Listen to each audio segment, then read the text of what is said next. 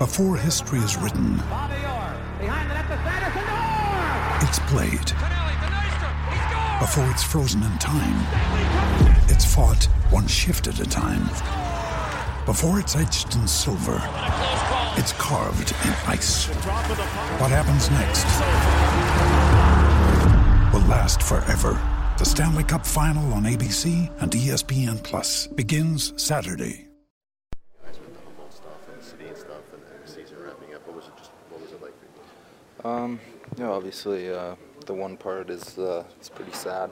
Um, you know, I think that's where you can really see where the where the hockey world comes together. And, um, you know, we stick up for one another, and um, you know, hopefully stuff like that uh, never happens again. Um, and on the other hand, um, you know, it's uh, another emotional th- thing, and um, you know, I think they've done so many great things for hockey, and obviously for the Canucks, and um, you know, for me personally, growing up, uh, I was a huge fan of them, and I still am today. And um, so many things you can learn from them, and um, all in all, it was just uh, a very fun night.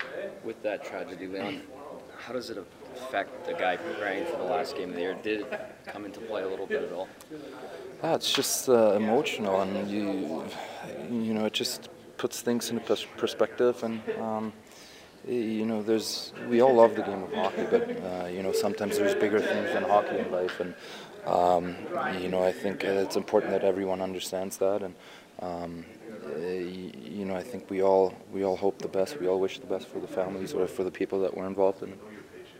Final game of the season, just your thoughts on that? Um, yeah, I thought uh, we played solid for the most part. Um, uh, we had a few few collapses, but um, you know, all in all, I thought uh, it was solid solid effort.